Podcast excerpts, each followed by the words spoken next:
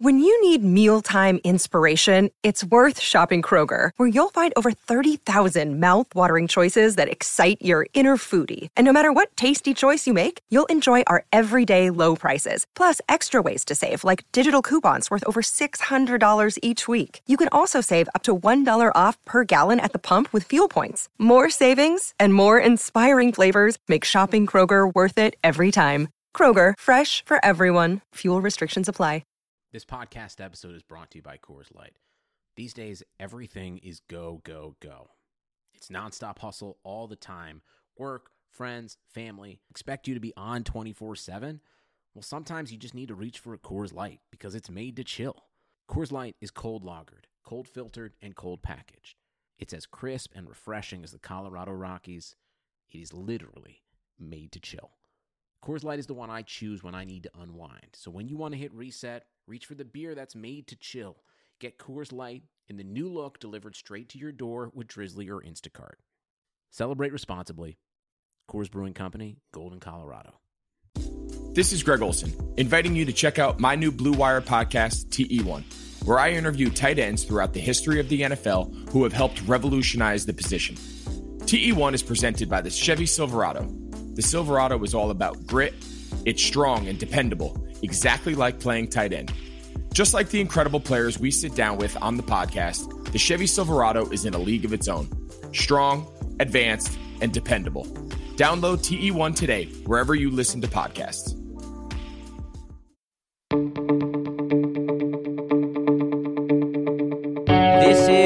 Cubs related podcast presented by CubsInsider.com. My name is Corey. I am joined, as always, by Brendan and we are coming to you on Sunday, October 4th. And I have the misfortunate task of welcoming you to the 2020 off season, which of course would mean that the Cubs did not win their wild card round series against the Miami Marlins. In fact, they didn't win a game. So the offseason has begun, even though the MLB playoffs will soldier on without us, Brendan. But the wild card round went about as poorly as you could have imagined. And I think if you imagined how the Marlins were going to win this series, it lined up pretty well with how that would have played out. So we will talk about what happened in these games. We will talk about what we've heard from this team in the days since, and we will look forward a little bit. Although we're, you know, it's it's pretty hard at this moment to look forward with much clarity but we will do our best. Uh, a lot of you asked if this would be an explicit episode, and it is, but it's not going to be gratuitous in nature, which I think some of the others have been. Uh, if you're looking for us to come on here and scream and curse and just overall freak out, we don't really have the energy for it. Um, it's just not what, what you're going to get. But we're going to allow ourselves to speak freely with without the restriction of trying to keep it completely family friendly, but I don't think we're going to go over the top here. So I offer that caveat. If you do not like to hear cursing, if you sometimes listen with children, you'd like to protect their ears or things like that, here is your warning. Uh, again, I don't expect it to be gratuitous, though you never know. Sometimes Brendan and I set out to to do one thing, and then 40 minutes in, we're completely off the right. rails. So we'll see. But I always like to offer up that warning. Sometimes people listen at work, wherever. There might be some cursing on this. So there you go. Um, but Brendan, I, I mean, I'll, I'll, bring you in here. I think when we mm-hmm. did our preview of this series, you know, kind of the way we were looking at this was that the Cubs were a, a better team from a roster perspective, uh, but in a short series, anything could happen. And the Marlins had obviously, you know, done the work to get into these expanded playoffs and, and not to overlook them or anything like that. And and I think we even laid out, you know, what'll probably happen is that the offense will disappear as it has for most of this season and in uh, the past couple seasons. You and Kyle will be good, and they'll get beat by you know uh, a mistake or two, and that'll be that. And that is exactly what happened. The Cubs did not look like the team that had been there before, the team that had this experience, and the team that would maybe take advantage of of playing a team that might not otherwise have been in the playoffs. They didn't look like that team. And the Marlins uh, took their opportunity. They grabbed the bull by the horns, whatever cliche you want to do, and they swept this series in two games. So here we are. You shoved. Kyle pitched well. The bullpen, for the most part, did what they had to do in, in small innings, and the Cubs' offense went away. And they've been away for, what, six to seven weeks now. It wasn't surprising. It doesn't make it any easier, even though you knew that this was a legitimate possibility. But going into that series, against the White Sox, he saw some sparks, and so in my mind, I was thinking, okay, may- maybe Kris Bryant and this and this healing process is going forward, and he'll step up, and maybe Javi will get, get out of his funk during you know prime time, and that's not what happened, and we're left with more questions, more uncertainty going into this off season than perhaps any other off season in years past, even including last off season with a new manager. So it sucks, dude. It, it it does. It's it sucks to see the guys react like that. The the press conference with Javi Baez saying he wants to be in the city forever. That sucks to see him like that because he's thinking maybe there's a chance he won't be back, and maybe he's right. And then it sucks to see Rizzo in the dugout crying. I mean, he's being consoled by his teammates crying in the dugout. That's not what I want to see. Um, so it sucks, man. I think it's going to take a little bit to to kind of reflect and get our bearings on to try to figure out what's going to happen in this offseason. But just the next week or two, just got to let it sit and see what Theo says. He's meeting with Tom Ricketts on Monday. We'll get more information there. But it's just that that first or second week malaise after losing that playoff series that always gets you. But there will be another season. There will be offseason news to cover, and we'll be here for the next five months talking about this team as we always do. Yeah, I think that was really my takeaway from this series was honestly just disappointment yeah. more than anything. I, I think if you were surprised by the way those games played out, I don't know where you've been uh, through the course of this season and really in the past seasons uh, because this was definitely not surprising. And really, this series was a pretty good microcosm of this entire 2020 season, right? The really only guy that showed up on offense was Ian Happ. Jason Heyward showed up in that second game as well. And Darvish and Hendricks were both good, uh, but not good enough. And other than that, it you know nobody else really did much of anything, and that was a lot of what we saw in 2020. I mean, with uh, with uninspiring at bats too, like not even right. not even the hint that hey we're going to get out of this. Not even a hint of that. Just a lot of weak contact, a lot of bad swings. You can tell Sixto Sanchez was all in their head, throwing 100 mile per hour two seamers with the changeup and the slider. It's just like you knew you knew from the first two innings, like hey they're they're in trouble here, and that's exactly what happened. Yeah, and I, I think that the at least for me, my attitude would have been completely different had the games played out a little different. Um, you, you know, like that? for instance, the way if the games had played out more like the last game in that Yankees Indians series, where mm. it was back and forth, both teams scoring eight plus runs, right. and the bullpen's getting involved, big hits, big moment. Like maybe I would have been angrier, but this was a film that we've seen the ending to many, many times. So I, I wasn't really angry. I was just disappointed that, that, that this was happening again. I remember talking to you, Brendan, and I was talking about this with my friend Ryan, who I went to the game in 2018. I've been to a lot of uh, playoff games with my friend Ryan, and I remember being at those two games, game 163 and the wild card game in 2018. And in the wild card game, I, I, I turned to him and I said, I can't believe they're doing this. I can't believe they're going to, this season is going to end with them not able to score more than a run in either of these games. And I, I, I genuinely couldn't believe it. And that was the last time I allowed myself to be in disbelief over what this offense does at times. So in 2019, I wasn't in disbelief in 2020, I wasn't in disbelief. I was just disappointed. And like you said, it's it's a tough pill to swallow. It, it it's very hard, despite the circumstances. And again, we're going to have a while to figure out how to properly evaluate what happened with a lot of these players on an individual basis in 2020 and in this 60 game season, and, and exactly just how we want to weigh all that and, and going forward. Um, but the fact of the matter is to to watch a lineup that had Baez and Contreras and Rizzo and Bryant and Schwarber and, and these guys just fail again is hard. It sucked. Um, we've we've hit the highest of highs with a lot of these players and a lot of the, the, the main players featured in this lineup. And the last couple years, we, we've hit some real lows. Um, I wouldn't call them the lowest of lows, uh, but lows. And it's just tough to stomach. Um, you know, but but more than anything, I'm going to get the the. I, I I think it's only right that I have the first curse word go on this for it. podcast, so Oh, I'm going to take it here. Um, as we always say, there is no question of these guys' effort, right? Um, there's no question of how much these guys care, how much they put into this. They, they, as we talked about a lot, they all risked their own health and safety to be a part of this season.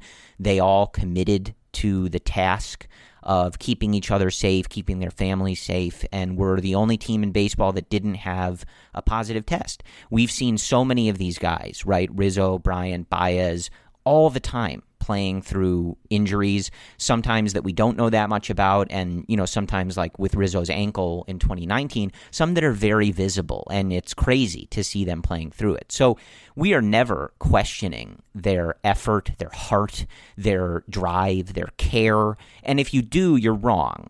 And I don't know why you're a fan of uh, this team. Like that's just the wrong attitude.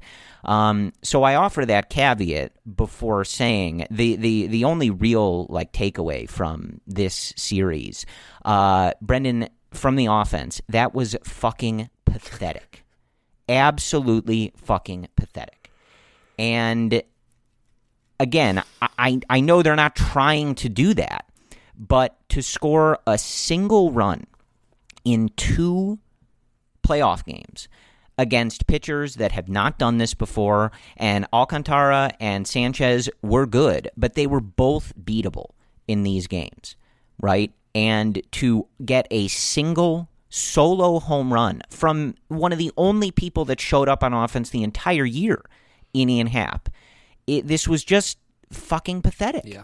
and it, it it we can look at all of the decisions, right? I know the decision to leave in Kyle Hendricks in game one was probably the most scrutinized decision, perhaps of, of David Ross's entire managerial career. I mean, so far. Yeah. Um, and, you know, we can look at all of those things. But once again, what we saw from this offense is that they put Hendricks, Darvish, and Ross, the management, in a position to have to be perfect. And it just stinks. It really, really stinks. Both of these pitchers, even with Hendricks giving up the three run home run, were good enough to win playoff games. And it's just a shame that when the Marlins put up the runs, when they when they hit the three run homer in game one, and when they got the single run across on the solo home run to start their scoring in game two, I don't know one person that genuinely believed the offense was going to come back in those games. And I I I never try to be like defeatist, right? Like I I try to believe in the guys, but again, if you were anything close to surprised that the offense didn't show up. They they didn't have those good at bats. They didn't have that grinding approach. They didn't manage to push anything across. Um, I I don't know where you've been for the past while, and it's it's disappointing.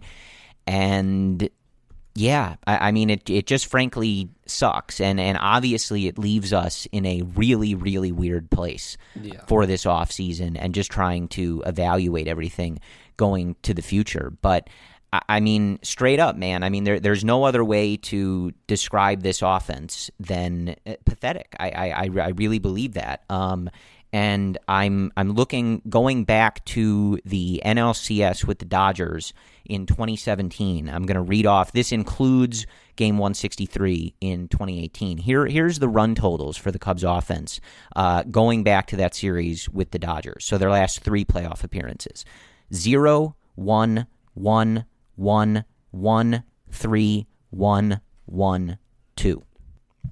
I, I don't I, I don't I don't know what to even say beyond that. I mean that is so pathetic and feeble. It's crazy. And it's crazier because we've seen some of these guys have huge playoff moments. And for that to be the result, you know, it, it, you can draw your own conclusions about this group and, and, and how things should proceed forward.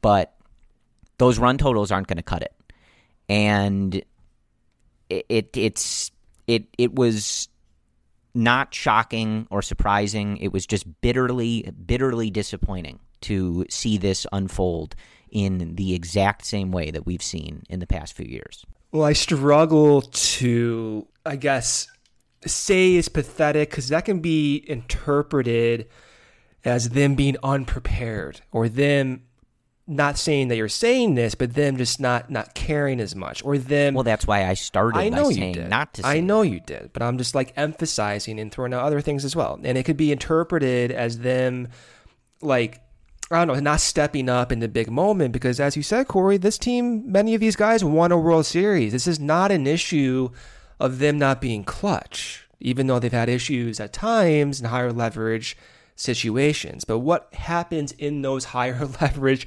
situations? Typically, you get your relievers, or typically, you get the opposing team's best pitcher that typically throw a lot of fastballs, a lot of fast fastballs, and a lot of heavy breaking balls. And so the the the more I think about this, and this is always going to be just like a revolving door of different thoughts over the offseason. I don't think anyone truly knows what the hell is going on over here. Um, that's pretty evident with Theo over the past two years and all the weird, at times conflicting shit he said, um, especially after 2018, where he said we're going to make changes and then we never made any changes. So I think really where I'm at right now is this team as constructed, which it was constructed about six, seven years ago was made in a completely different era of baseball. Mm-hmm. And this this is not to say, oh, StatCast ruined. This is it's not that. It was a philosophical change in 2014, 2015, 2016, where you had the launch angle. You do have now some of the tech to promote some of the launch angle stuff, and this is all in generalities. But you see what Justin Stone and Driveline and Elite Baseball and what they're doing. It is beyond even you and my comprehension. I didn't grow up in this era. I have no. You look at those computers that Justin Stone uses to track some of these biokinetics. What the hell are they looking at? And so you had a philosophical shift in 2015, 2016, and 2017. That shift exposed a lot of the weaknesses of these players whom Theo drafted and traded for, and ultimately won a World Series and those weaknesses have persisted for three years, and it has perplexed us because when they developed and had success, they were doing so against completely different types of pitchers. I mean, we've how many times, Corey, have I tweeted or complained to you in a message or even on this podcast about the up and in fastball? You that pisses me off the most when you have guys can you hit up and in with fastballs nonstop but it speaks to the strategy against these guys, where a lot of these similar hitters, they struggle against the same thing. You have a very homogenous type approach where you have whether it's Schwarber and Rizzo from the left hand side, or whether it's Contreras and Javi and KB from the right hand side. What do they do? It's up and in fastballs and low and away breaking stuff. And you've seen and heard other players from opposing teams, whether it's the Reds or other teams or the Cardinals, they'll tell you what they're doing in attacking these guys. They have the same holes. And it's been exposed. And looking at Bote as one example, he came up in 2018, had success because he was slamming low fastballs. What happened? They adapted, started throwing more up and in fastballs, and ever since then, Bote has been good, but maybe not to the extent that some, you know, really hard fans for Bote expected because he just couldn't adapt. And that is kind of symbolic of the rest of the hitters, I think. You have a group of guys who are good. These are good hitters. But when each and every one of your star hitters have the same weaknesses, you're going to go through these extremes on both spectrums where you have one extreme putting up 8 runs for a few for a few games for a week or so. And then for a month, they're not going to hit because you have maybe facing a lot of division guys with a lot of pitchers who know how to attack this this team. And that that is that is what happened, I think. And this is all generalities. We're gonna get more data, we're gonna think about this more carefully.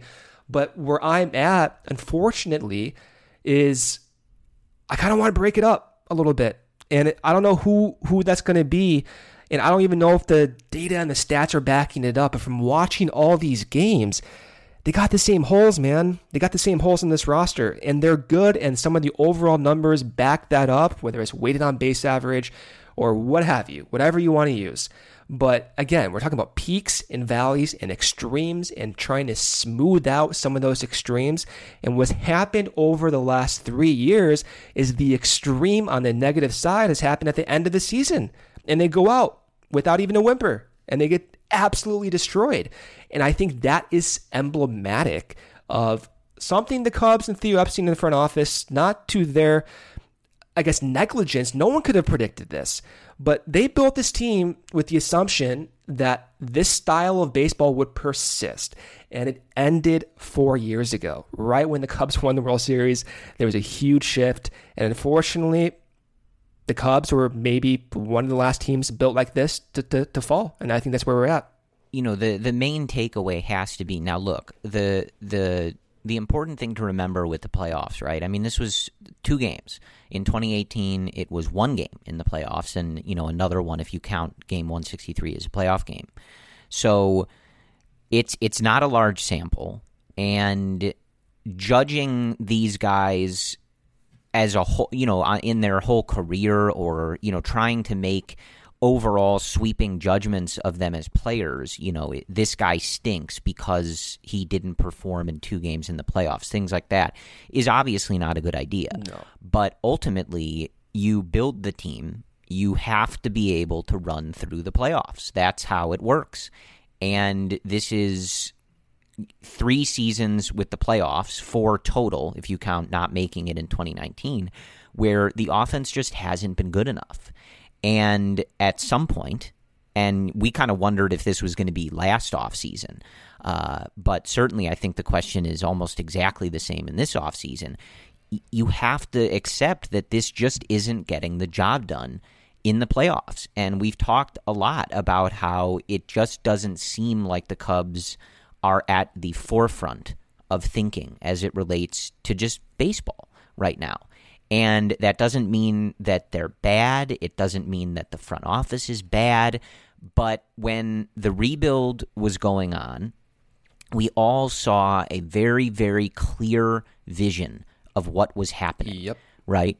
And leading into even 2015, even the offseason prior, everything that happened was exactly what we had been sold, exactly what we all believed in, and it all fell together uh, like a puzzle honestly, right? We spent years losing games, building value for certain guys that you could trade and try to get high ceiling returns. We spent all this time drafting bats and watching them mash in the minors, and it all made sense. And then leading into 2015, you knew, okay, here's the plan. We're going to rely on these young bats. We're going to rely on this young talent on the offensive side. We have a couple guy, you know, we have someone in Jake Arrieta who we are going to keep in that rotation. We need to go out and fill a couple of spaces, right? And it was a starting pitcher in Jon Lester and a variety of approaches in the in in the lineup, which ended up being Jason Heyward and Ben Zobrist. It all made complete sense and it all resulted in exactly what it was supposed to a World Series championship in 2016. And now that just hasn't worked. And 2017 is is a little more difficult to include in that because of course they do win the series over the Nationals. They do score runs in that series. They perform in that series. Um, and you know the Dodgers in that year were very good. The Cubs had obviously just won the World Series, so th- that one's a little harder to include. I included it in the run totals just because it's obviously a long string of games where they have not scored a lot of runs in the playoffs. But really, I, I think we're talking like 2018 and beyond it just hasn't worked and it's it's harder to look forward and say you're you're super confident in whatever the plan is, right? And I think even just looking at some of these guys and as we talked about with the offense this entire year and for a while, all of these are different cases. All of these players are in different spots, and you, are going to have to evaluate them all individually, of course.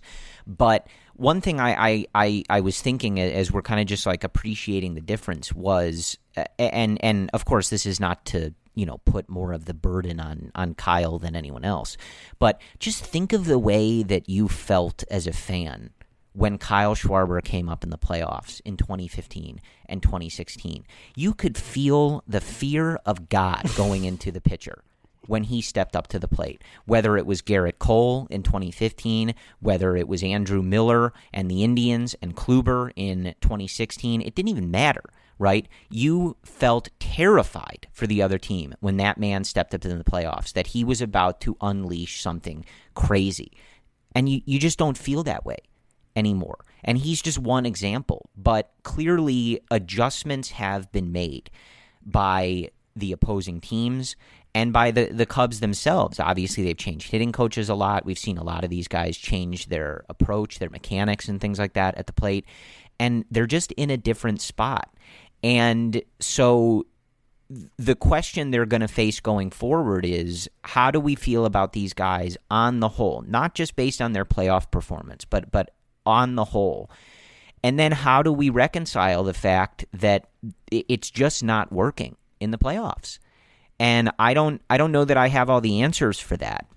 Um, but you know, again, I, I think we wondered if this might happen in the last offseason. And I, I don't know. This offseason is going to be hard. It's not a good time to have to do something like this because we don't know what the future looks like. All of these teams are taking a loss.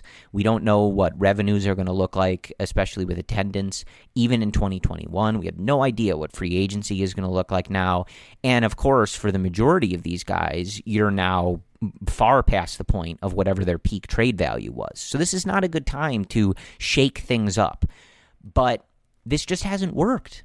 And you look around the league and you just feel like other teams are ahead of them in in certain respects. And there's a lot that goes into that. And of course, they've they've added a new hitting infrastructure, they've added a new pitching infrastructure, and those changes are showing up in a, in a lot of ways. And, and I think there's reason to be optimistic about that. But the fact of the matter is that for the last few years, the Cubs in the playoffs have run out teams that are hallmarked by a set of names in the lineup, right? And those names are primarily Anthony Rizzo, Kris Bryant, Javi Baez, Willson Contreras, Jason Heyward, and Kyle Schwarber right? Other guys have been in there. There's been some familiar names, etc. But those six guys have been the staples of this offense for years now, right? And it just isn't working anymore. And again, there's a very big difference. The just isn't working is relative to what the Cubs standard is right now, and that is winning championships right? And being a top level team that is a threat to win a championship every single season. And that's just not where they're at right now. Doesn't mean they're bad. It doesn't mean they stink. You know, like they're even if you ran the same group back and it was 162 games, like this team isn't going to win 60 games, right? Like let's not get crazy. We don't need to be completely like end of the world over here. But the the question becomes how many times are you going to run back the same group and get the same result and then keep doing it. That's really what it comes down to. And I don't know. I have no idea what the path forward is. I don't know what it should be. I, I really couldn't tell you. But you just can't keep doing this. I, I mean, it, it's it, how often are you going to keep doing this? Because even for as up and down as this 2020 season was, we landed in a place where, like that series with the Marlins, if the offense shows up, it was a winnable series. Right? It's not like the starting pitching was bad. It's not like the relief pitching was bad. Hendricks gives up a big home run at the wrong time. We can debate that decision. Jeffress came in and gave up a home run. But in general, we feel like the pitching staff had gotten to a point where they could have performed in these playoffs, right? Especially with how weird it is.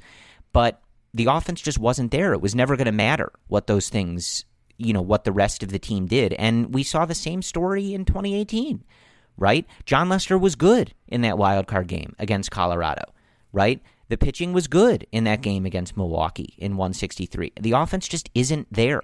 Mm-hmm. If the pitching isn't perfect, they just don't have a chance yeah. lately. So that's that's really what the problem is. And uh, again, you, you kind of have to look at this, I, I, think, on an individual level for all of these players. I don't think you can lump them together. Um, I think you um, can. I really do.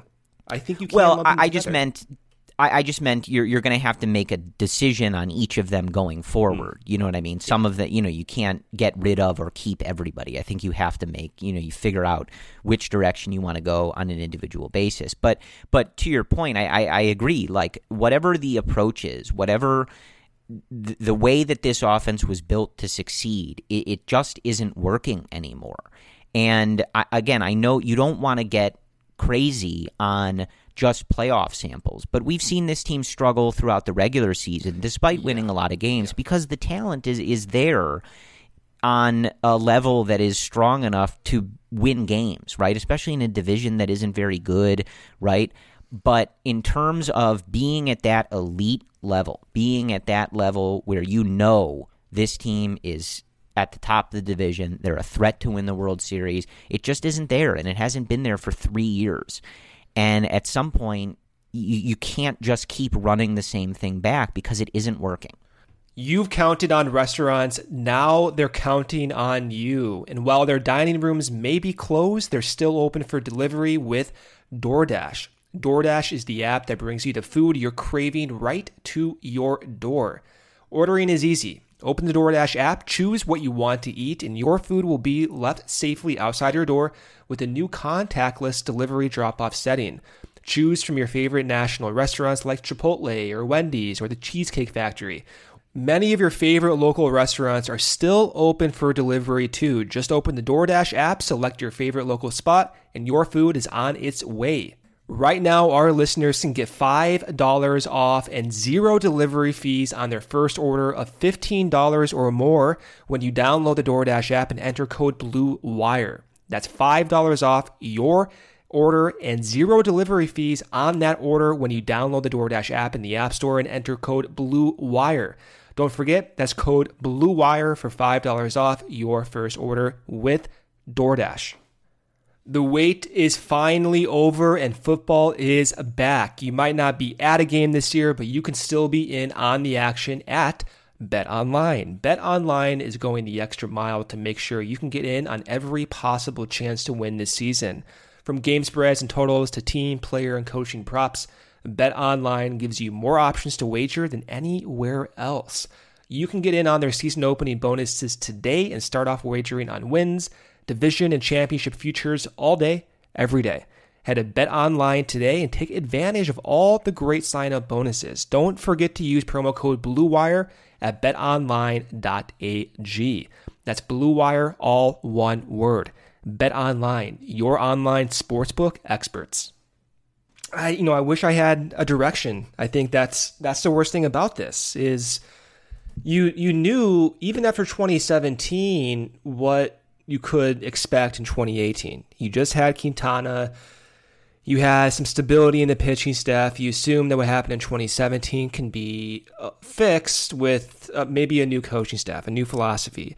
You get rid of Chili Davis, you bring in someone else, and, and you see what happens. Or rather, you bring in Chili Davis after 2017, and, and you see what happens, and you know that simply is not the answer. Like a new hitting coach is not going to be the answer, despite me being annoyed with the weird approach and the extremes of the passivity this year.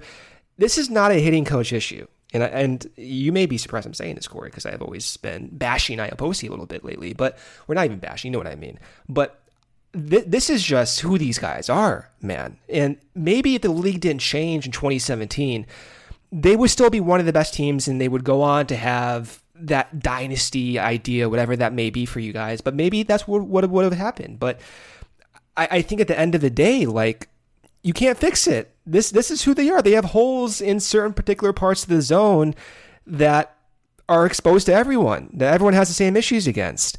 And when the Cubs were going through their drafting process and developing process, Corey, it is no surprise to me that some of these hitters are so similar because you're using the same assessment measures to draft these guys, to develop these guys. Of course, they're going to have the same issues and maybe some of the same strengths. And what we've seen in the past few years, and especially in the 2020 draft, you've seen a little bit of a different approach where you're drafting Nico Hoerner, a contact first guy, a little bit higher up.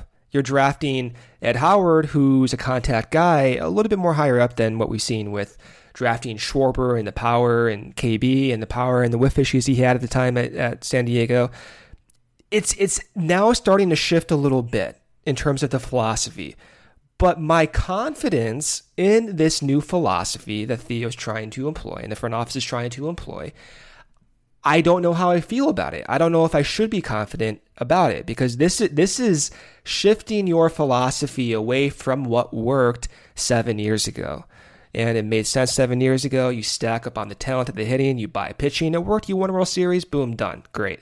But now you're playing catch up. You're trying to emulate what other teams are doing. You're trying to emulate what the Dodgers are doing, and the Rays, and the Twins, and the Athletics, and the Astros to some degree when they're not cheating but you're playing catch up and you want to be at the forefront of innovation. You don't want to be playing catch up. And I do really want to see how Justin Stone and Craig Breslow work in a capacity that is that is normal in a normal season without COVID to see if they can, you know, use some of these new tech that they're bringing in. I want to see if that's going to work. But you know, Rizzo's 31. Schwarber's getting up there in age. Kris Bryant has one more year of free agency, as does everyone else basically on this team. They're up there in age. It may be too late for these guys. And I don't think they can be fixed in these holes up and in in the zone and the breaking balls down and away. I just don't see that being fixed right now. And just looking at some of these zone profiles, and I'll put this out maybe as like a blog post at some point in the next few weeks when I'm, you know, not as depressed right now but you can see it visually. I don't even need numbers to do this. You just go to Baseball Savant, look at the fastball zone profile from 2017, 2018, 2019, 2020. It gradually goes up and up and up and up in the zone towards their hands, and you know what the approach is. You've seen it. You've watched these games. You know exactly what tr- they're trying to do. And there seems to be no answer. It's not Iapoce. It's not Chili Davis. It wasn't John Mallee. It's maybe not Justin Stone for the core guys. For the minor leaguers, yes, I think there is a lot of reason to be excited about it. But if you want to fix Schwarber, you want to fix uh, Kris Bryant and Javi and Willie and all these guys with their holes, I think it might be too late right now. Or if it isn't too late, you can't be confident that it can be fixed because we've had three coaching staffs.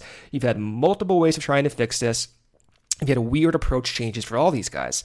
Some of them have gone through minor league stints even it's not working, man.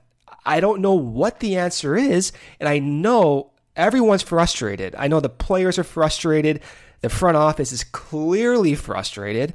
And it's not to say screw you, front office, or screw you, players, because that's not the right approach. They're trying their absolute best. They're probably as dumbfounded as we are. And that's a terrible place. That is the shittiest feeling in the world to, to throw out every ounce of effort and not get the results you want. Because then what? Then what do you do? Then you feel lost. And I get the sense that's where they feel right now. They feel lost and they don't even know where to go to fix this. And that that is the shittiest thing to feel, Corey.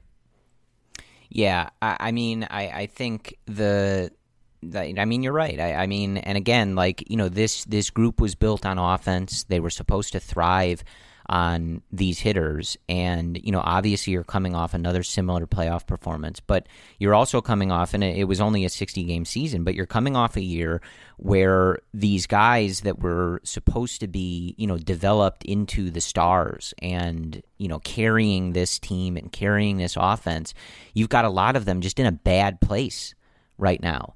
And again, there there's varying degrees, but you have a you're coming off a season where Javi was the worst qualified hitter in the league. I mean, you're that, coming think off about a season. that, Corey. Javi Baez was. oh, I the- know. Oh, I've thought about it. I Brent. know you have.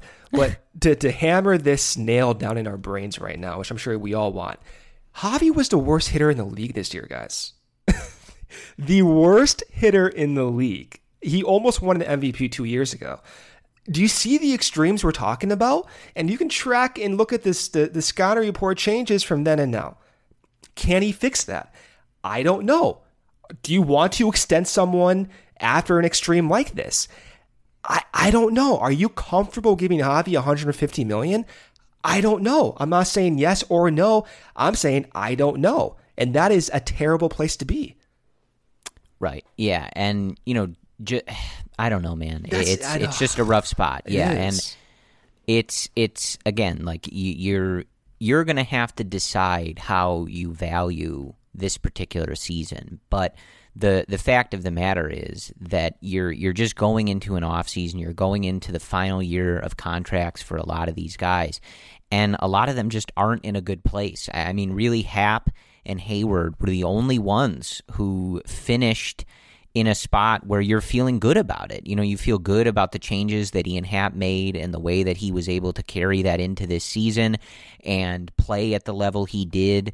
Uh, came back from you know that ball that hit him in the eye, and you know had had a bit of a slump, but you know showed up in these playoffs and and showed up in some big moments.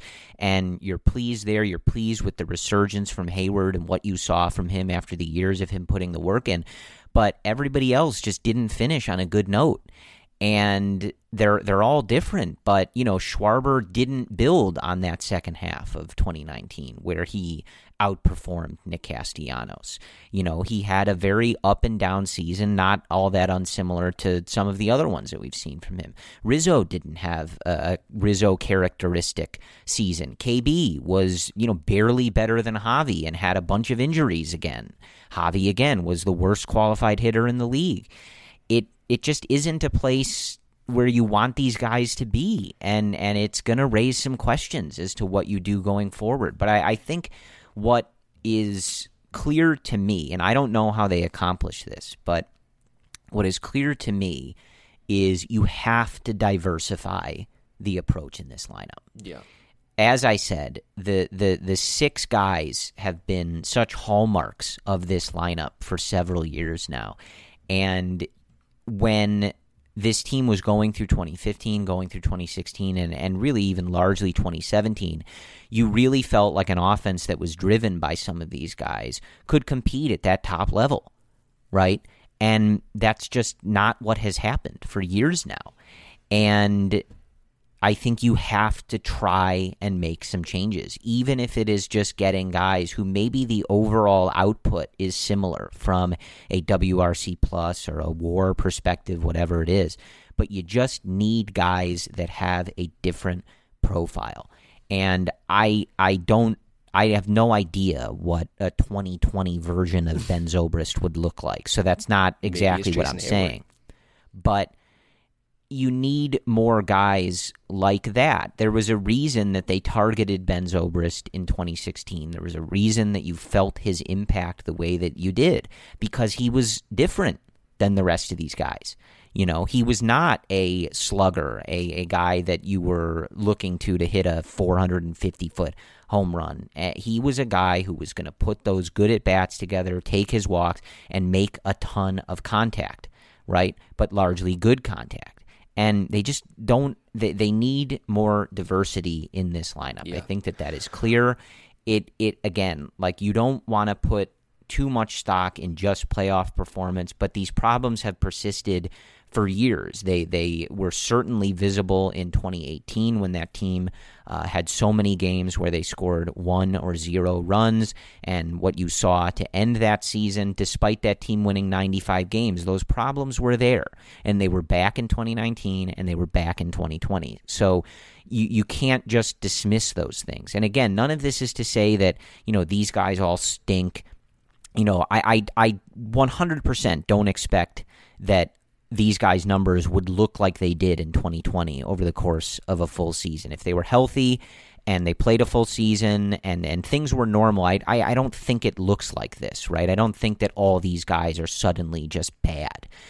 But this is the, the at least the third straight season where the, the problems, the conversations, the discussions that we're having are exactly the same. Mm-hmm when in 2018 when Theo did that post-mortem and he said the offense broke, it never really got fixed, right? And that didn't mean it couldn't perform. It didn't mean that it couldn't win games, but the the failures and the flaws that were going to lead to those failures were always there. They've been there and they've shown up every time. And so again, I, I it, it's very hard to figure out what the course of action here is. And we don't even know you know, Theo. There, there's reports of of Theo's future, and you know, because his contract is also coming up at some point. So there's a lot to discuss. There is a lot to think about with this team and the direction of this team, combined with the unknowns of the entire world. I don't know what the answer is, but I think we, you know, again, to be having the same conversations I, I just think you have to find a different way forward. Like I said, if if this had come down to the you know the offense was showing up and and these losses were you know, uh, nine to eight, and the bullpen, you know, just fell apart, or the starting pitching wasn't good, even though it had been good all year. It just, you know, Hendricks and Darvish had blowups at the wrong time. Maybe this conversation is different, but that's not what happened. And to just keep doing the same thing is nuts. Mm-hmm. And you, you've got to figure out a way to shift things around a little yeah. bit. I, I just don't think you have a choice. Yeah. I mean, you do have no choice. Uh, but it, at the same time, it's like, what can what can you do? They went over the luxury tax again, presumably. Uh, this according to Cot's contracts. You can go look at it yourself, but they, they went over again. So that means if they go over again in 2021, they're going to get penalized like no other in terms of paying penalties for going over, in terms of the revenue sharing program. That could be dozens, dozens upon dozens of million dollars that the that the Ricketts family would you would lose. And now this is happening during a time where the financials for the Cubs aren't even clear with the Marquee Network. We don't know what the loss was for that. We don't know what the loss was for not having a full season with fans at Wrigley Field. This all coming during contract years is like a nightmare, dude. I feel like I I, I don't know where you can go from here. I don't know how you can overhaul a roster but stay competitive all while getting underneath the luxury tax and staying there. I just, it, that seems like an insane task for Theo to accomplish. And maybe he's up, maybe he's up for it, right? But he himself has said, you know, 10 years and one organization, and that's typically the time span I'm comfortable staying. 10 years is up. And with all these important decisions, I'm not saying goodbye, Theo. I, you know, I love Theo Epstein, but with all these important decisions coming, and with Javi and KB and Rizzo, their contracts are almost up. I, I kind of want someone who's going to be here for the next five years to be making those decisions. And if it ends up being Jed Hoyer, great. I'm, I, I think I'm fine with that. I'm not sure.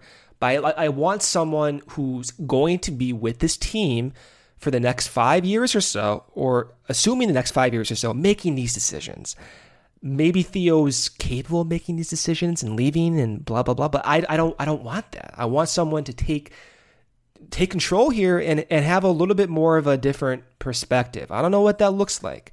But one one last point um, that I wanted to bring up for, for the approach thing, Corey, that you said. Like you want to diversify the approach. And at first, my thinking was you got to bring more contact into this lineup.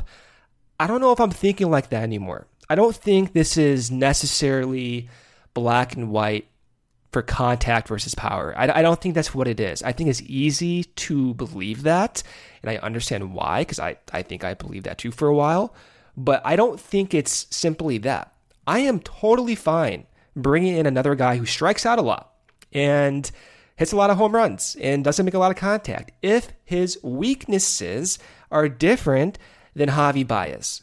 Because if you have Sonny Gray, we've seen it time and time again, and Sonny Gray scares the hell out of me. When he's on the mound, I'm expecting him to get no hit. In, in my like in my mind, his sliders low and away are burned in my in my amygdala, completely burned. Okay, that's the diversification I'm talking about. If you can bring in a different power hitter that's going to not struggle against a Sonny Gray portfolio, I'm fine with it. Now, on the other hand, if you bring in a contact guy that has the same issues as these power hitters, what good does that serve? Now you're going to have weak contact against the same pitches that are getting everyone else out. I don't think it's as simple as diversifying in terms of contact versus power balancing. I think it's diversifying in terms of smoothing out the extremes by not having the same struggles from three, four, five, six, seven in your lineup. And I think that's hopefully what we're going to try to see this this offseason. And hopefully once this next core kind of transitions away, the next group in, like the Brennen Davises and the Cole Roederers and the Chase Strumpfs, maybe those guys will have different ways of struggling. And I and I and I understand you can't predict this. Like in 2016, 2017, Corey, you could not predict this. No one predicted this. No one predicted this dramatic shift in philosophy. And this is not to say that Theo should have. I don't think anyone could have. There was only a few people who were making these types of decisions, and look what happened. I mean, Kyle Boddy, who's now the director of pitching for the Reds, he was running Driveline and getting you know everything up and going five years ago. Now look at him. He's running major league organizations, and all of his uh, people who work for him are getting jobs elsewhere with MLB organizations. This is this is a different era, and I think really where I'm at right now is trying to accept that it is a different era, and maybe Theo in this front office is not is not the group to do this. As difficult as that sound and it's not to take away from their success and accomplishments because they deserve every bit of that innovation. Everyone a lot of these teams copied the baseball hierarchy in the front office that the cubs employed when theo was hired. Look at what they did. They they themselves changed the way a lot of these front offices operated. But there comes a point where other teams other people will innovate and they're going to pass you. It's just natural how this game works. I think they've been passed I don't think they can get above it at this point. And I, I, it hurts me to say it, but if Theo's not going to be here, man, just step down now. Just let someone else make these decisions who's going to be here for the long term. Yeah, I mean, I think the thing to remember with Theo in particular, uh, especially you know as we hear the talk of him meeting with Tom, and you know they're going to talk about the the direction of the organization, is he's always been a ten year guy, right? Yeah. So this has all been much like the way this plan started in the first place. This has all been a, a part of the plan. So anytime you're hearing talk of is Theo going to stay, is he going to leave, he has always talked about how he does not want to remain in a place for more than 10 years. He, he believes that's too long. Uh, it's a philosophy he's had for a long time right? So none of this is, you know, going to be like him getting thrown under the bus or anything like that. It's exactly what Brendan is saying. What the question is is his contract is up in in the near future as well, and he he's uh, unless he's changed his mind right over the course of this, he was never going to stay beyond that, right? Uh, so the question becomes: you have a lot of potentially very large decisions to make and the question becomes is he going to be the person to make them or is somebody else going to make them? I don't know what ultimately that is going to be. Um, I, I do tend to agree with you that if they're going to undergo, if they're going, you know, if they don't believe the, the money is going to be there because of what's going on in the world, um, and they don't believe that the trade value is there for some of these guys to, you know, really dramatically change what's going on here, um, then I, I, I think you know he can play out his time here and, and I think that's fine. But I think if they're going to bl- you know blow things up or do some crazy stuff, it it might be to the benefit of the organization if if he is going to leave at the end of his contract to let the person who's ultimately going to be given this team maybe make those decisions. I, I just think that's that's I think like any business, I think that would make sense in in how you were going about things. But you can um, see a um, scenario where, and it, it, may make sense, where, as you said, you can't trade Kris Bryant or Javi Baez or Willson Contreras or whomever you're thinking about for the value that you need to sustain your competitiveness. So then maybe you're left at no no other opportunity but to keep these guys for one more year. And then if that's the case, you want to ride it out and try to flip the coin and see if you you can get into the World Series that way. Maybe that is the only realistic avenue to go about doing this. And then after 2021, then you make those decisions. Maybe that's what they're going to have to do. Maybe they have legitimately no choice. And then on that end, that kind of sucks, but like even with their holes, they should still be competitive next year. It's just you know what to expect, and the possibility is they go through spells like this.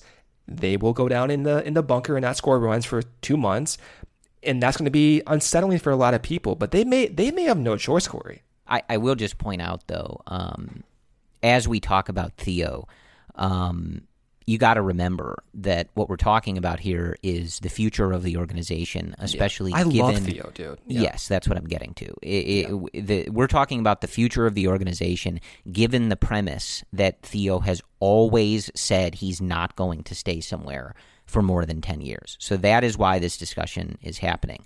If you're a listener of this podcast for any amount of time, Brendan and I have had to offer the caveat that we do not believe Theo is infallible on dozens of occasions. So if you're misconstruing this conversation as us you know thinking Theo is is bad or something along those lines you you you have the wrong context for that uh, because this is the wrong. I, again, like we've been accused and had to defend ourselves against being uh, treating Theo closer to a, a you know a, a deity like fi- figure.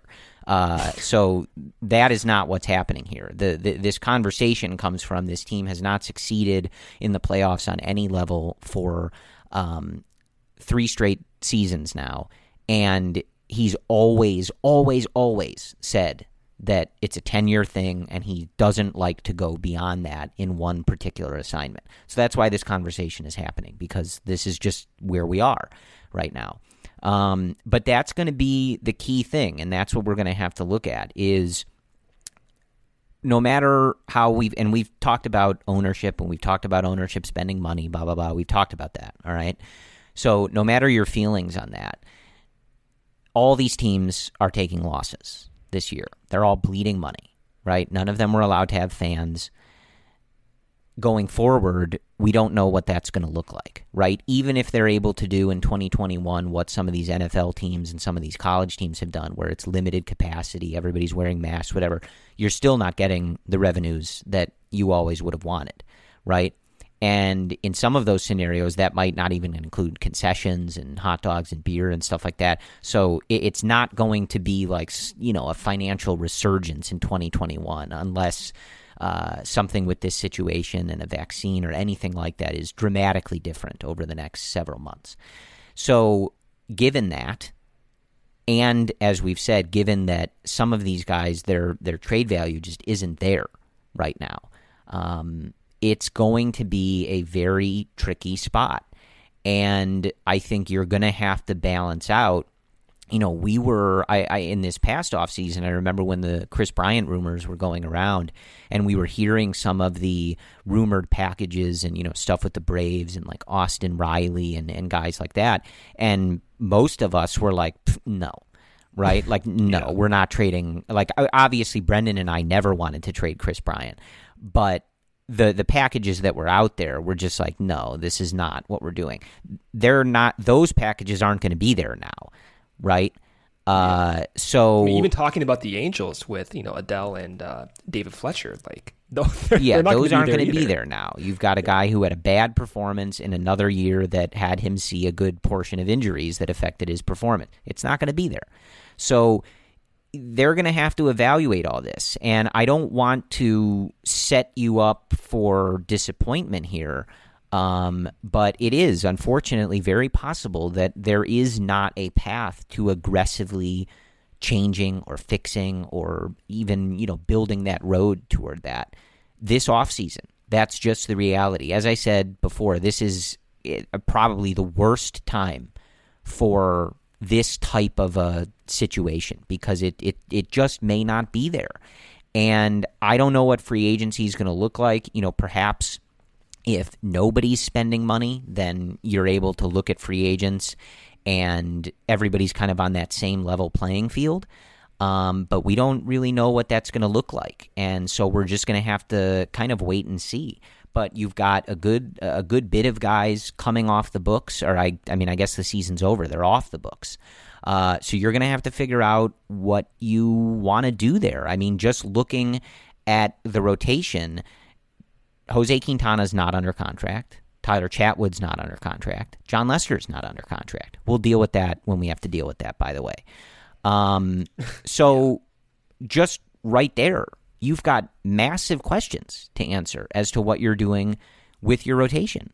And, you know, then you look at the lineup and you've got a lot of these guys in that last year, and you're going to have to decide what you feel like doing there. And and I don't know that there's a good path forward. Um, I think it's we're just going to have to wait and see. And uh, we're going to have to see what this free agent market looks like, what the trade market looks like, and you're going to have to go from there. I, I think the the one thing to kind of hopefully uh, keep you in at least somewhat good of spirits is that this division stinks, right? Like the Brewers have gotten worse. Uh, they had that little uh, window to capitalize on, um, you know, around that 2018 time, and you know they didn't do it. They they didn't pay for the, they never do it. Right, of course. Yeah. They they didn't yeah. pay for those big changes to put them over the hill. Uh, you know, obviously Cain opted out in this season, and he's getting up there in age. Yelich was like anyway. Baez, just not good uh, in this particular season uh, despite you know being the the one two for the MVP a couple years ago. Grandal left, etc. They didn't replace it. St. Louis is you know always a competitive team. We know that they they have that devil magic working with them. They figure out ways to be competitive. Fuck but I them, don't yeah. in any way think you're looking at them thinking, oh, we can't compete with them, right? No way. And the Reds spent all this money. Everybody freaked out about how good they were going to be. They were going to win the division. Oh my god! And they were terrible all year. And they scored zero runs in the playoffs. Somehow somebody scored less runs than the Cubs in two games in, in, in getting swept, and that was the Reds. So this division stinks. So the, the, the group is there to at least compete. If you even are running it back and change a couple things on the margins, like I don't think we need to be completely like, oh my god, you know, we're never going to see a successful baseball team again.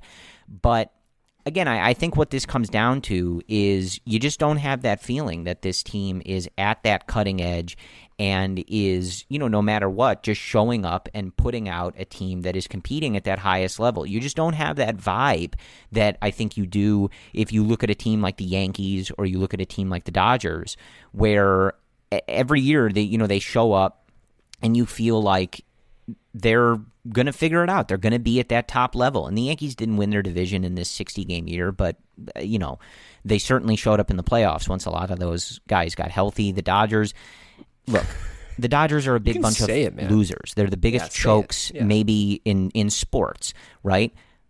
But they win the division and they show up and they win a lot of games, oftentimes 100 plus games. And you just feel that organizations like that are kind of how we felt about the Cubs in 2015 and 2016. You just had that vibe like our team knows what they're doing and they're doing it better than everybody else. And you just don't feel that way about the Cubs right now. And it's it's not on a complete level. You know, they they've done some good things. Again, there there were some good things that happened in this season, and a lot of them are very important going forward. Kimbrel, just Happ, as an organization, Heyward, yeah. yeah. Heyward, Happ, Kimbrel, Alzolay, especially in these last couple weeks.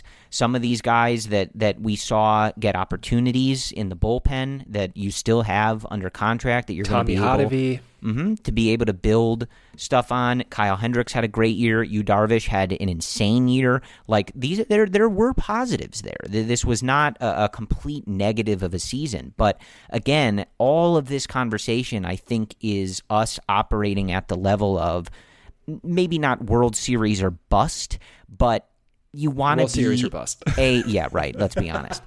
You want them to be a legit contender for the World Series championship and have that feel that they are operating on a level that is better than other teams. I mean, you want people to feel as if they need to play catch up, as we Yes, felt to for the Cubs. five years. Yeah. Yes. So that's that's going to be the question that you have to answer in this offseason. And maybe you're not able to get there from 2020 to 2021, but this team and this organization needs to get on a path to how do we get back to being at that top of the organization, the top of the hill. And it, it it's not going to be easy, but I th- there's a lot of good stuff in this organization and I think whether it's the the current group or, or we change the front office a bit, I, I think that they will get the right group in there. Um, I know that you know Tom in particular, uh, deservedly so at times, takes a lot of flack for cutting the spending at the wrong times and stuff like that. But I I do believe that he wants to bring in a good group for this front office and, and a group that is going to uh, return this team to where we want it to be. Um, and again, we can have conversations. I've said a million times he sh- needs to spend more money, right? So don't come at me with that. But I, I believe deep down that he wants to bring in, if they're going to change the front office, a front office that, like he did in the first place, he brought in Theo because Theo was at the top of the game. And I think that that's where they want to stay.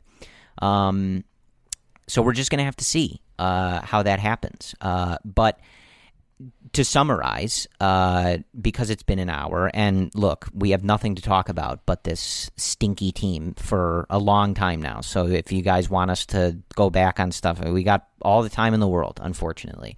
Um, but I think that's where it's at. I, I, I think it's disappointing, and I think again th- this all falls on the offense. I, you know, we we talked about how we, we wanted to talk about this and what we wanted to do here, and we didn't even end up talking about some of the, the other stuff that happened. Uh, To me, I don't care whether Ross left Hendricks in too long. I know exactly what he was thinking. He was thinking that this offense wasn't going to score.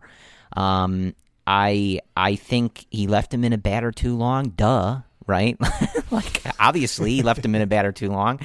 Uh, and I don't think it was a good decision. And I think over the course of this offseason, we'll talk about David Ross. He wasn't perfect, right? There, there, he's got some stuff to learn. He's got some stuff to evaluate. Which and- he and- said so himself, by yeah. the way. Yeah. And he and he has to grow as a manager, which again, duh, it was his first year. He only got 60 games in there. Um, so we can discuss all that. But at the end of the day, this offense and the overall performance, they weren't going to win shit if that's what was going to happen. And uh, it's exactly what happened. And so that's that's why the majority of the conversation was there and and that's where I think the majority of the conversation could be. I don't think that any any managerial decisions, any bullpen decisions, any starter decisions, none of that was going to mean shit if this offense showed up the way that we feared that they would. And that's what happened. You know, and it all goes back to when like that Pirates series, eh, you know, leading up to in that final week. Like there is a reason people freaked out and I know some of you might think, oh, it's too negative or you're getting too down on the boys, blah, blah, blah. There was a reason people freaked out when this team couldn't hit Trevor Williams and couldn't hit Chad Kuhl, right? Even though they showed up in that series against the White Sox. That's why people freaked out about this stuff because these problems have been there. And the more they show up, the more you have to fear they're going to show up at the wrong time. And this is now the third straight season where they show up at the wrong time. And so I think that's where the majority of the focus is going to be. And we'll get into as we go through this offseason, you know, maybe we might have preferences for how to go about this and which players you should be, you know, keeping no matter what, which players you might be looking to move on from or changes you might want to make. But as it's been for a while now, and certainly was throughout this 2020 season, it starts and ends with the offense. That that's the the, the performance is not going to get it done, and for years now in the playoffs and in these uh, make it or break it games, it hasn't been good enough. So that was unfortunately the story of the Chicago Cubs, um, and I think it's it's summed up in that last game, right? And and and we can kind of leave it at at that for now. Um, but the final game the Cubs played in 2020, Jason Heyward and Ian Happ had four of the five hits. Darvish was really, really good in that game. Baez, Bryant, Rizzo, Schwarber, a combined 0 for 15. And I'm reading this final line. I, I want to give him credit from Jordan Bastian, friend of the podcast, who perhaps we can have on this offseason to commiserate with us and Yeah, give his maybe a few perspective uh, Yeah. as someone that was there. He ends the, this this you know this tweet by saying this final game was Chicago's 2020 season in nine innings, and that's exactly what it was. It was exactly the entire season boiled down to one game. A couple of the guys who had led the offense all year showed up. The big stars, the guys that won them a championship, the guys that showed up in the biggest spots. Some of these guys, these four guys, have the biggest hits in Cubs history. Nothing. And that was the story.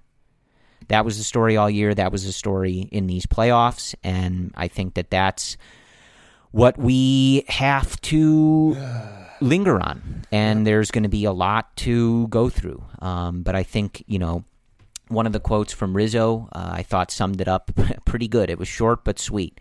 Just numb. It just sucks. And that's that's what I think it was. But again, I think if you were anything close to surprised or shocked or uh, dismayed at what you saw, I really don't think that you should have been. This was exactly how this season was going to end. If if the flaws and the hurdles and that stuff was going to rear its ugly head, this is what it was going to be. It was never going to be Yu, Darvish, and Kyle Hendricks blowing it for this team. I don't even think it was going to be the bullpen blowing it for this team. It was always going to be whether the offense showed up or not, and they didn't. And so that is why it's the off season on October 4th, and we're only in the division round of these extended playoffs, and the Cubs will not be there. So, you guys feel good? Everybody, everybody good out there? You all feeling optimistic? Yes, yes. I'm I'm hearing a bunch of no's, crickets. Uh, yeah, guys, it it it sucks. Uh, I know we love this team, and and that's really why it's so hard, and it's hard to talk about because you know we we we we love these guys, and and you don't want to talk about them in a way that feels harsh or you know too critical or degrading or anything like that. Um, but there has to be a way to talk about it critically and analytically and honestly. Um, at the same time, while, you know, of course, staying respectful and grateful and thankful to these guys for not only the effort that they put in in 2020, but uh, that a lot of them have put in for years. And so that's what I, I think we tried to do, and, and hopefully that we did. Um, because ultimately, the, the passion and the anger and the sadness and the disappointment and everything comes from loving the Chicago Cubs and, and wishing that things had gone differently and that things had gone differently for years. Uh, but as as we head into the offseason and, and we'll sign off here, uh, Brendan's tapping his watch at me now because we're Oh, yeah, over no the doubt. The one hour mark. Uh, Yeah, we'll but I've this. got more to fucking say, Brendan. 40 minutes later. yeah, I I, I just want to finish fucking go away. on a note, um, you know that this isn't how we wanted this to end. Um, but this this year of 2020 has been really really shitty. Uh, finally, I can say that, Brendan. Fuck this year, man. like every every time we do these episodes, I beat around that bush. It's been a really terrible year. It's been a fucking awful year. All right, and finally we can like let that out. And whether it was them coming back in summer camp or, or them starting this season, um, I'm I'm thankful to them for committing to this, for doing this, for the energy that they brought in that dugout, for the vibes they brought in that dugout, and you know there were a lot of fun moments in this season, despite. Uh, it not ending the way we wanted, and uh, I'm going to miss that again. I think that's that's really you know what what comes first is you know that the that first day and you know now we've had a couple days here like i'm just sad that there's no cubs baseball. Um, you know there there's a lot lacking in 2020 just in terms of the the joy department and and everything like that. Um, and knowing that there was that cubs game at 705 central time or whatever it was every day was uh, i mean really truly like a lone bright spot uh, for these last several months um, so I'm sad that, that they're not going to be playing anymore and, and they they didn't get it done. And you know, just like I think a lot of these guys feel, it it really sucks to watch. Uh, you know, some of these guys who just mean the world to us uh, struggle and not be able to perform and, and not perform up to the level that they want to and that we want them to and, and everything. I think we're all in that together.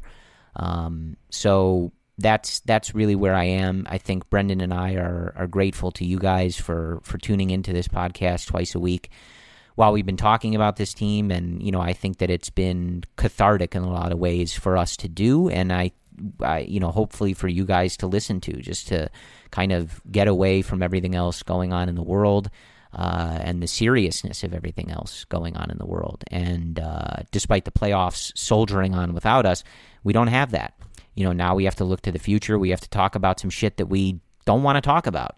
You guys think I want to fucking talk about Jon Lester and his contract being over? I'm miserable over here. All right, I've been reading these tweets. I don't. Need, I I tweeted this the other day. I don't even have the strength to talk about this. You don't know if he's not going to come back, Corey. Just, I, just I that's why that's why I'm waiting. We're not going to talk Yeah. about this until we've reached, you know, the the actual outcome here. But man, I mean, just like reading Yu Darvish saying that he his the only thing he was thinking about was pitching well enough to get Jon Lester another start at Wrigley Field. I mean, fucking kill me.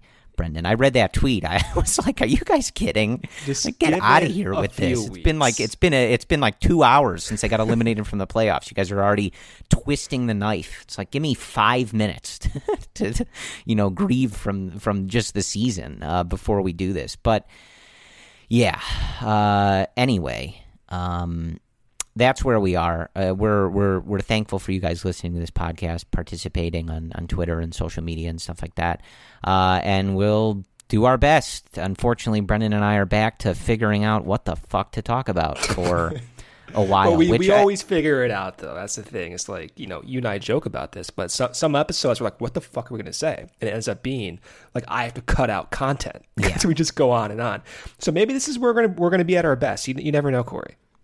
I yeah, I maybe I wish we didn't perhaps thrive in environments like this, but uh, Uh, yeah. how psychotic we are at times. Yes. Well, and I mean, I think, you know, not to uh, get too close to directly quoting Bane from Batman, but, Oh, you're going you know, dark. we were born in despair, you know, we were, we were born in agony of being a Cubs fan and, and just that lifestyle. So we, we were not, we're not new to this. We were born in it. We were molded by it. We were uh, created in its image. So, we're we're ready for anything. But uh, yeah, I, I don't know what this offseason holds. And again, we, we kind of thought we might experience this last year, and it didn't end up really being that significant. But I, I, I would, you know, relax, collect yourself, hate watch against whoever, you know, is left in these playoffs that you want to hate watch against.